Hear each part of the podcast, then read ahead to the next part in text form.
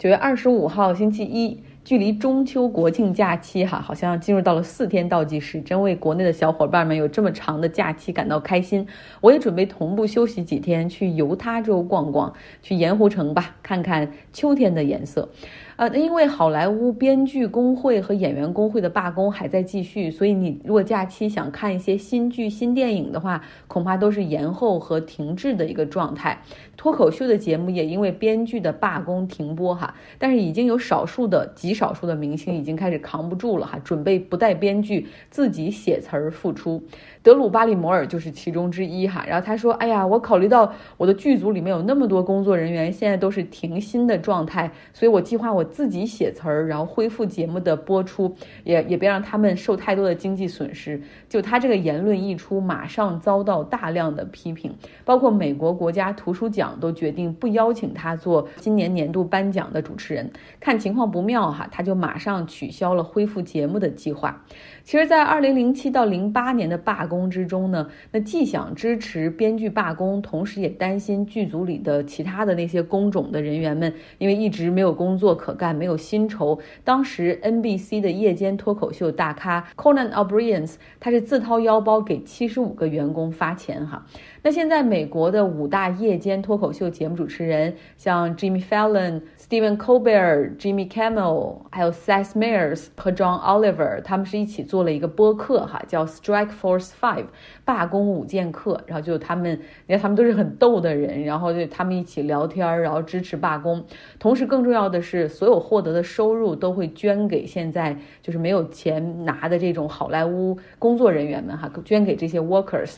那除了这个平台，像 Spotify 会给钱，然后另外他们的节目也会吸引到很多的广告商。然后广告商也会读他们的广告，广告商也会给钱。有一期节目呢，Steven Colbert 他用 AI 的软件生成了他的声音来朗诵了这个广告哈，然后他就说：“你们听到了吗？这就是 AI 做我的声音，我都听不出来具体跟我有什么差别。所以我们必须要支持工会，否则 AI 很快就可以强大到估计到今年圣诞节的时候就可以取代很多人的工作了。”美国我有一个全国的这种统计哈，叫 Gallup Poll，呃，他们做了一个统计，就是现在支持。持各种工会的哈，对于各种工会的这种支持度达到了百分之七十二，是美国民众一九五六年以来对工会的最高支持。所以我想这个可能也是跟这个 inflation。啊，这个物价上涨，通货膨胀的这个周期有所关系哈。如果你觉得这个时候什么东西都在涨价，快速的涨价，然后收入如果不涨的话，那很容易工人们肯定要是一起抱团取暖，去争取更高的福利。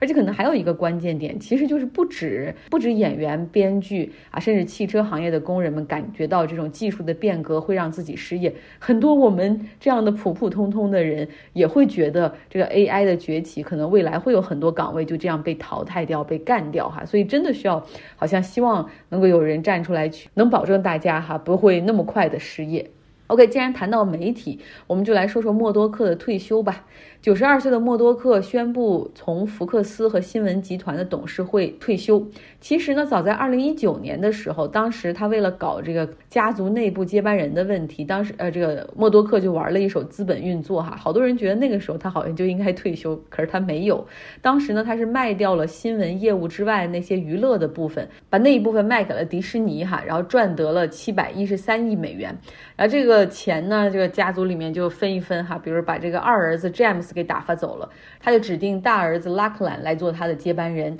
任命呢他来担任福克斯集团的这个 CEO 哈，当然他自己也没有辞职，所以他们是一个 co 什么 chairman。那那个时候的默多克，他并没有觉得自己要退居二线哈，所以他依旧在各种各样的决策上面去发号施令。那现在这个老默多克虽然他是宣布会从董事会上退出来。啊！但是他的儿子拉克兰却说：“我的父亲依旧会给公司提供非常经常性的哈这个建议，regularly 啊，actively。”然后默多克自己也说，公司的前景会很乐观，因为我计划，而且一定要参加到他的成长中去哈。我会继续从很批判的角度去看我们的新闻网，去看我们的报纸网站以及我们的出版，提供我的想法和建议。哼 大家看过 HBO 的那个剧《Succession》就继承之战的人都懂哈，其实这就是。大概为了保证资本市场不会抛售福克斯的一个过度准备。因为你不管儿子有多优秀，他还是没有证明自己哈，他还是会被质疑。所以这个时候，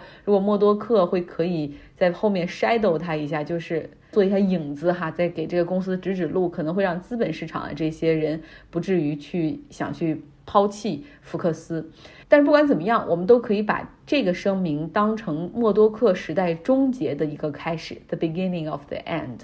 那这个时代跨度七十年，是从一个牛津大学二十一岁的大学毕业生哈，一九五二年回到澳大利亚老家，继承他死去的父亲的一家报业公司开始的。那家报纸呢，只有七点五万份的发行量，哈，这个默多克就是凭借着这个起家。他的绝招实际上就是买买买，哈，大胆的并购。进入六十年代的时候，默多克开始四处的在澳大利亚并购地方性的报纸，而且最终创办了一家全国发行的报纸，在澳大利亚。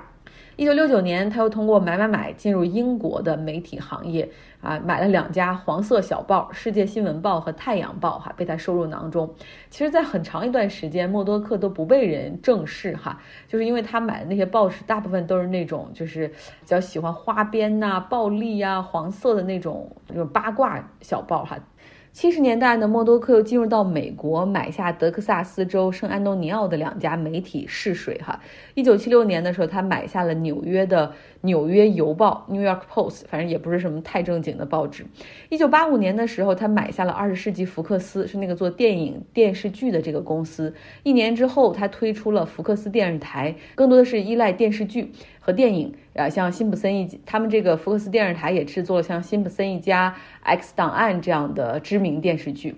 那一九九六年的时候呢，默多克和一个臭名昭著的 Roger Ailes 啊，他这个 Roger Ailes 他是老布什和尼克松的媒体顾问哈，他们俩合作推出了福克斯的新闻频道。这就是一个保守的哈右翼的一个新闻媒体，而在此之前呢，默多克还在英国创办了天空电视台，所以在英国他实际上是更早的掌握了媒体的话语权，包括报纸、电视、出版业哈，他也买下了 The Times 泰晤士报。那二零零七年的时候，默多克在美国并购了《华尔街日报》的母公司到 Jones and Company。而且决定呢，将《华尔街日报》这家媒体从更加聚焦商业、财经、华尔街，然后变成了政治和财经双聚焦。哈，那这样的话，它在纸媒这方面，在报纸这方面，它实际上掌握了，就可以有一个非常老牌的、比较主流的一个媒体，哈，去 echo 他的那个 Fox News，都是这种保守派的。我们国人对默多克的了解，或者是对他的格外的关注，可能始于他和邓文迪的婚姻。哈，那是一九九九年到二零一三年这十四年间，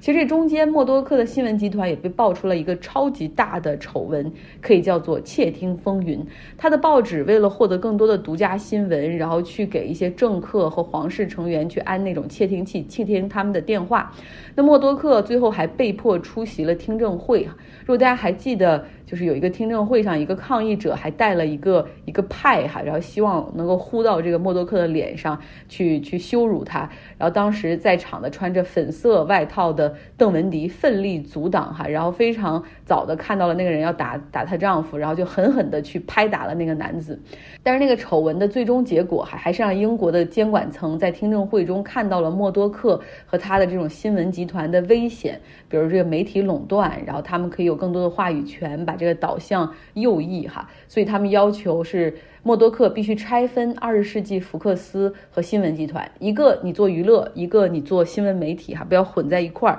太大。呃，让默多克在美国政坛真正 stand out 突出的哈，实际上让很多人刮目相看的就是他跟特朗普之间相互成就的关系。就比如二零一六年哈，这个他们捧特朗普，然后做了总统，然后这特朗普后面也把这个福克斯。主持人说的话当成他的治国理念，那当然到了二零二零年，因为太紧跟着特朗普，然后企图帮着特朗普去推翻大选结果，哈，这让福克斯现在是面临着很多的官司，defamation cases，侵权诉他名誉侵权的案件，哈，不止一个。呃，像之前我们花了好多篇幅讲过那个投票统计公司 The Dominion Voting 这家公司呢，就诉福克斯的虚假新闻，诋毁他们的商业名誉，哈。我们说了，双方律师都进行了取证，哦，尤其是控方律师拿到了大量的证据，哈，就证明说。就福克斯是明知道特朗普没有赢得大选，但是依旧在节目中说谎，连默多克本人也被迫提供了证词。那这个案件最终在开庭的第一天，哈达成了和解，福克斯同意支付七亿八千七百万美元的一个赔偿。当然这不算完，因为另外还有一家投票这种统计类的公司也在诉福克斯，赔偿金额是二十七亿美元。所以，对于默多克来说，大概不能够荣誉的退休，应该是他的一大遗憾之一。不过呢，他对自己的两点掌控应该还是比较满意的。第一个就是他在自己健康状况、意识都非常好的情况下，现在是退休哈，而且他还能够扶持着他的大儿子再走一程，实现一个平稳的过渡哈，确保这依旧是一个家族公司。啊，那第二个可能比较掌控的满意的点呢，就是他这种，比如说把这个福克斯的。把把自己的这种集团内部的娱乐的部分全部卖给迪士尼哈，然后套现了一大笔钱，这基本上是避免了家族内部的继承之战、家族的财产纷争等等。二儿子可能拿钱出局，然后大儿子来当这个 CEO，接手家族的生意。那默多克集团他们目前的一个股权是通过这个信托来管理的，啊，就是这个信托的掌管者现在就是默多克本人。他活着的时候他就有绝对的投票权，但是他死了之后，他的四个孩子他们有一比一比一的一个权重，啊，这邓文迪那两个孩子太小，没有写进这个部分的信托，他们可以分钱，但是没有公司的投票权。这个中间的关系那就很微妙了哈。这个你想，这个被二儿子 James，他实际上一直都是在这个默多克身边担任要职哈，帮助这个公司开疆拓土，进入英国，进入亚洲市场。但他那个大儿子。Luckland，但他实际上是先出去单干了八年哈，自己希望做出点成绩证明自己，然后做了一些，哎，比如投资什么在线的业务啊，然后做做一些小媒体的投资，后来又回到父亲身边。实际上，在这兄弟俩的继承之战中，James 一直比较有好的优势哈，可是他在意识形态上却没有办法认同他父亲的那种极端保守的那种路线，尤其是他无法忍受他们的媒体哈会否认气候变化有的时候他会公开批评自己的媒体，所以他和他自己的父亲就渐行渐远，最终他也是决定辞职。所以也有人预测说，假如说哈这默多克死了，James 完全是可以联合他另外两个有投票权的妹妹一起把他的大哥拉克兰赶下台。但是前提就是你得能熬哈，这个你的保证十年之后你的野心还在，因为默多克家族是有那种长寿基因的。默多克的母亲活到了一百零四岁，所以也许默多克也至少有十到十五年的时间。好了，这就是今天的节目，希望你有个愉快的周一。